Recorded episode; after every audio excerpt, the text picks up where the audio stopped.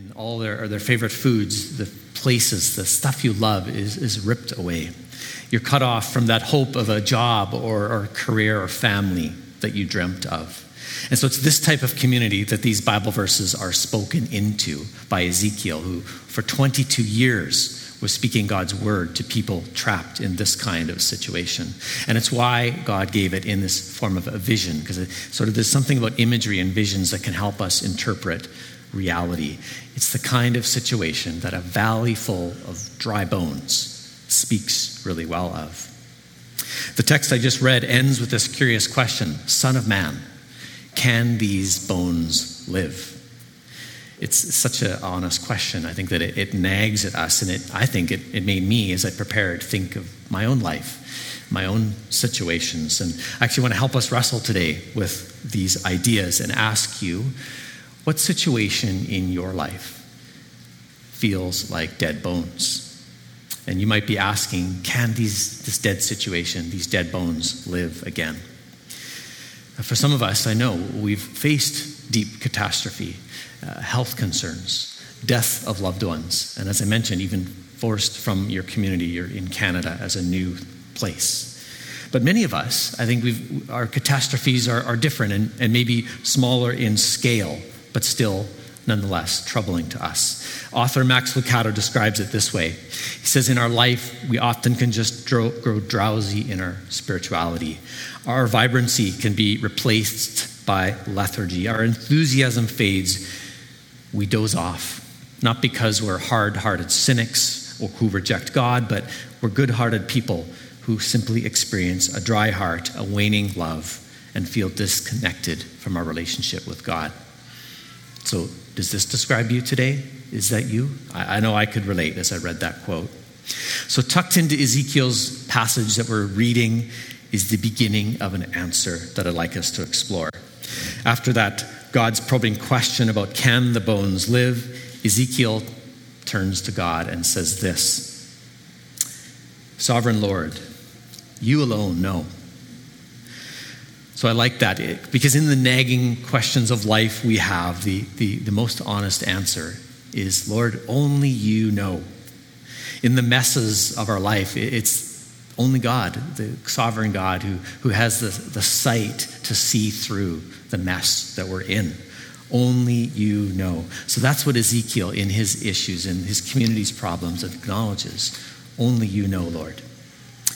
Following that opening dialogue, we, we see God give Ezekiel an interesting task. He says, actually, prophesy to the field of dead bones. You know, speak God's words. He, God suggests a, a joint venture between himself and the prophet to speak life into this dead situation. So, a little note here if you're eager to see God's work happen in the world, just note he loves to use you. He, might, he might employ you to be part of that. So, what happens next? It says Ezekiel begins speaking to the bones, and strangely, weirdly, bones begin to rattle together. Ligaments and flesh covers the bones, and, and you have bodies, but they're not breathing. And the next scripture says this God says to him, Prophesy to the breath, prophesy, Son of Man, and say to it, This is what the sovereign Lord says Come, breath from the four winds and breathe into these slain that they may live. So I, I, prophesied as he commanded me, and the breath entered them, and they came to life and stood on their feet, a vast army.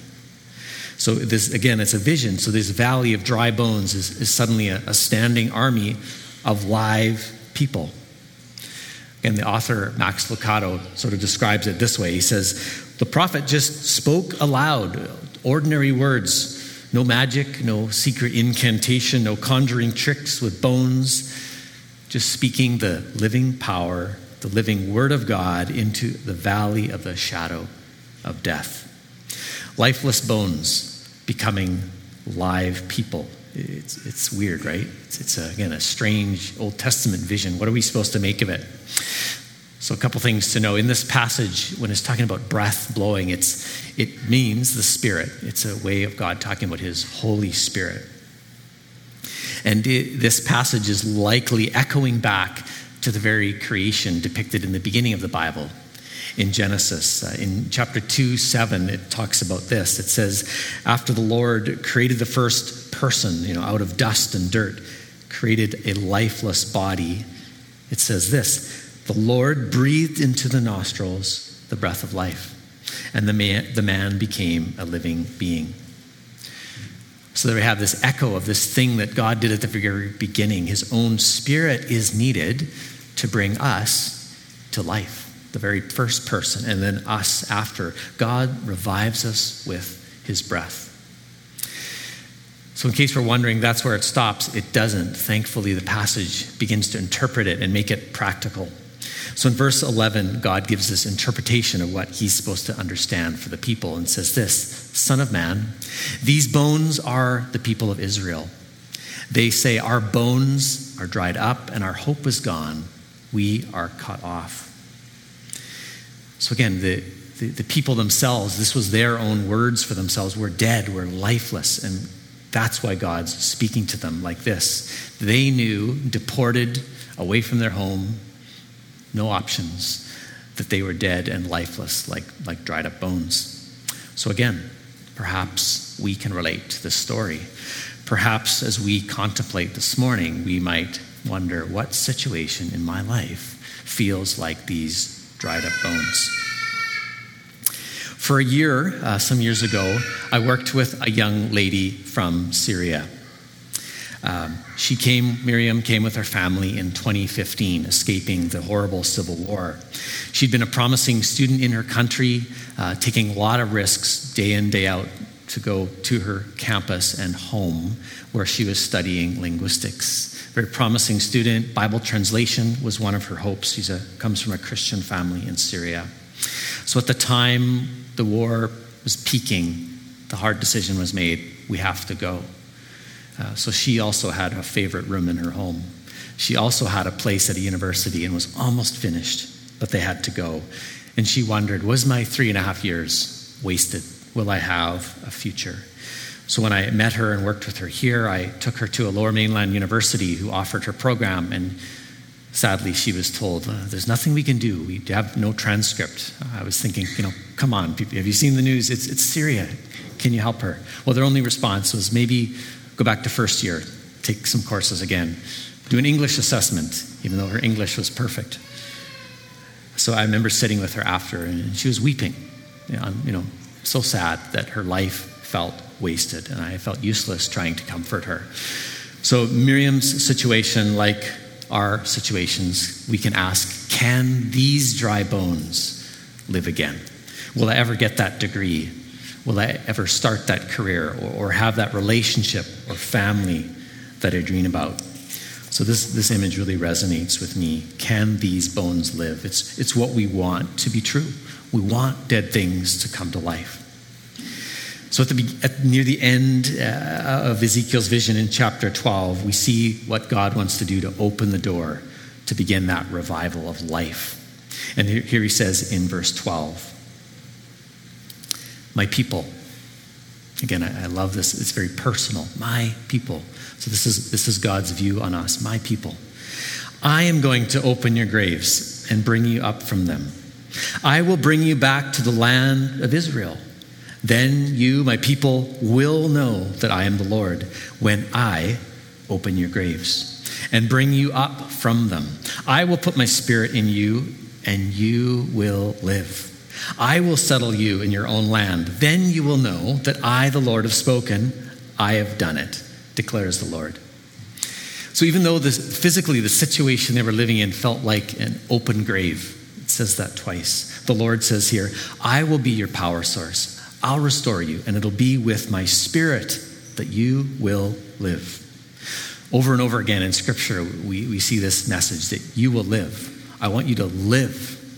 God's not about pushing us down so we somehow are in humble servitude and miserable. God's about lifting us up so we can live. Specifically, where the Spirit of the Lord is, you may have heard this, where the Spirit of the Lord is, there's what? Freedom. Where the Spirit of the Lord is, there's freedom. It reminded me of, a, of a, another passage similar, much further ahead in Scripture, in the New Testament. John chapter 20, after his resurrection, Jesus is speaking to those discouraged, deflated followers. They can't believe he's back to life. And, and Jesus says this to them Peace be with you. As the Father has sent me, I am sending you.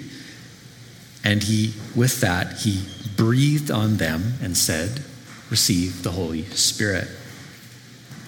So, again, back in, in Ezekiel's time, the nation of Israel was feeling dead, in exile, trapped. They needed God's breath.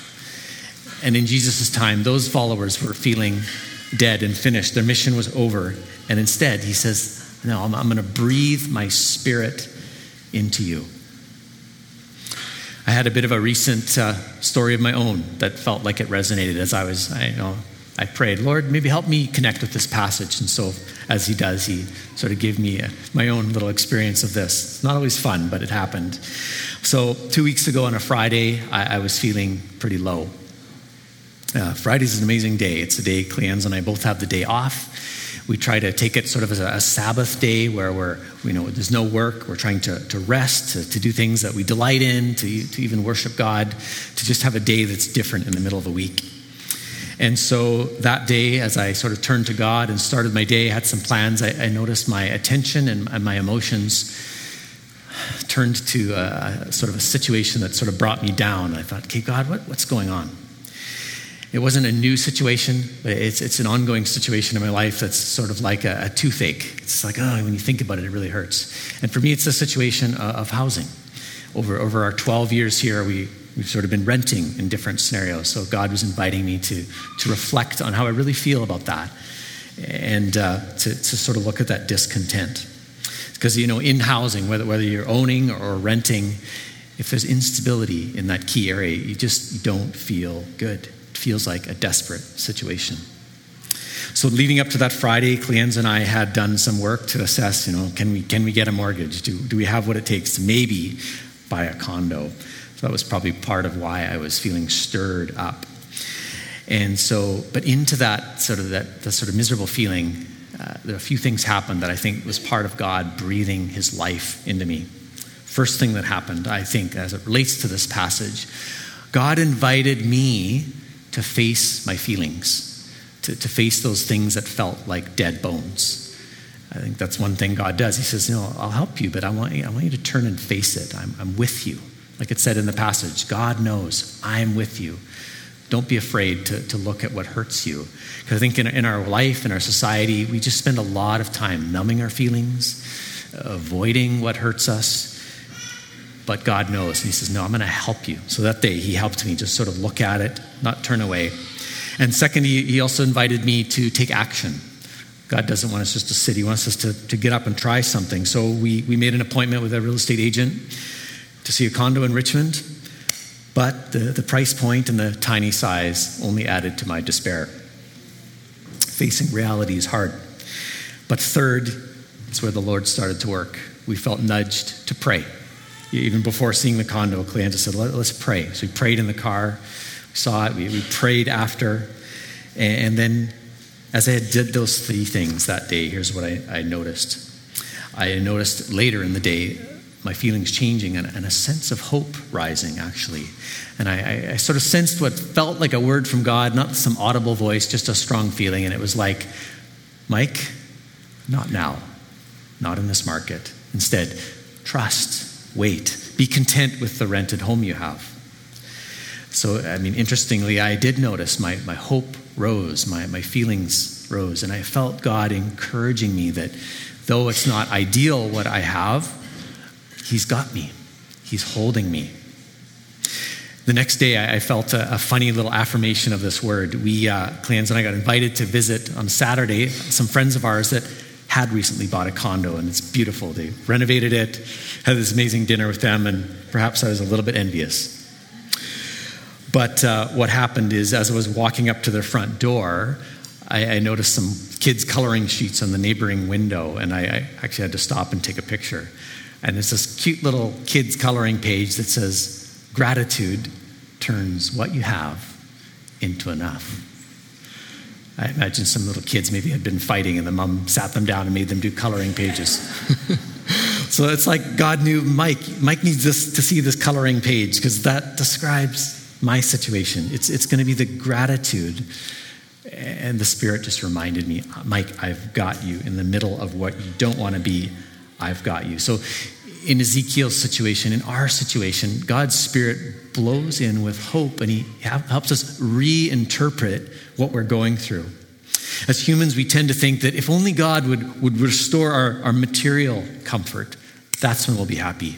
Lord, buy me a condo. Then I'll be, I'll be, I'll be free and I'll be happy. That's what we think. And for the nation of Israel during their exile, they just say, Send us back, Lord. Give us, give us our homes, our land, help us rebuild our temple. And surely those are good things. And indeed, 70 years later, God did some of that for them. And for us today, again, I'm not sure what you're thinking of. We want to, we want to complete our education. We want, we want to have family. When we, when we have that family, wouldn't we like them just to get a little bit older so, so they can do that other thing, so they can achieve that thing? So you see, it's, it's actually kind of a, an endless cycle uh, if we stay stuck in that want. And I think that's part of what the Lord wants to free us from. He wants us to live in that, that contentment, not in a constant state of FOMO. So God had more in mind for them as He does for us. And at the very end of the chapter, God points them and us to a higher goal, a distant future. And in verse 24, it says this My servant David will be king over them, and they will have one shepherd. So that meant a lot to them because David was a, a, historic king in their country uh, from a golden age in the past. But what God is saying, He's like, actually, I'm not saying I'm going to give you the best new political ruler, like He would say to us, but instead, I'm going to point you to my Messiah. I'm pointing you forward to the time when Jesus will come. Because it's going to be Jesus that can give us the, the unity, the, the peace, the harmony that we so long for and that we try to seek in our material possessions. He's going to be the ruler that will restore the very thing we need, which is God with us. And uh, that's what we celebrated at Easter about 10 weeks ago God with us. This gift that meant the Holy Spirit was sent to be with us, available for all, not just, not just in some religious sense in a temple, but the Spirit of God living, breathing among us in our children and in our families. So, where does that leave us? here today in 2023. We're living, we are living in the time where the Spirit's been given. So, how can we access this? How can we access this to overcome our, our daily discouragements, our annual annoyances that just keep going? And I, this image from I used from the beginning, I just believe God is on his knees beside the, the moist pile of wood that is our life, and he's blowing like Sam was, big smile on his face, blowing and waving cardboard, that his flame, however small it feels, would, ignite. And, our life would roar to, to life. Um, and his, that all that Christ has for us, we would inherit it and, and live in this way, live in this world with the victory that he has for us. So, as I, as I bring us to the end, as we do here at 10th, and if you're a guest, I'll give you some instructions. In a moment, we're going to be sharing in communion, this, this way that we remember Christ. And as I was preparing these words and thinking of these stories, I thought, besides the, the communion table, I wanted to, to bring you a symbol to send you home with something. So I was out in my garden uh, cutting hundreds of tiny dead twigs. So as we invite you forward for communion, uh, and if you're a guest and you don't feel communion's for you, I hope at least coming and getting a twig feels like it could be for you. Because I want to use this image so that you can invite, in your own way, God to take center stage, His Spirit to take center stage with whatever dry bones you're facing. So as you're sitting here, even before you come, maybe consider what is it that feels like a dry, dusty twig? And then, in, as a moment, I'll give you some instructions. You'll come forward, you'll grab one. And I hope that as you take it home, maybe put it somewhere visible this week and, and just contemplate with the Lord what would it look like? Would you blow your life even into this and just be filled with that hope of God's renewal in your life? Let me close this with some prayer. Spirit of the living God, I thank you over these weeks we've been hearing, and today again, that you are with us. Your spirit blows in the, in the simplest of ways and in the profoundest of ways. You, you encourage us in, in the biggest of issues we face and in the smallest. Lord, would you do that for my, my community, our community this morning? Blow into us your life giving breath. In Jesus' name, amen.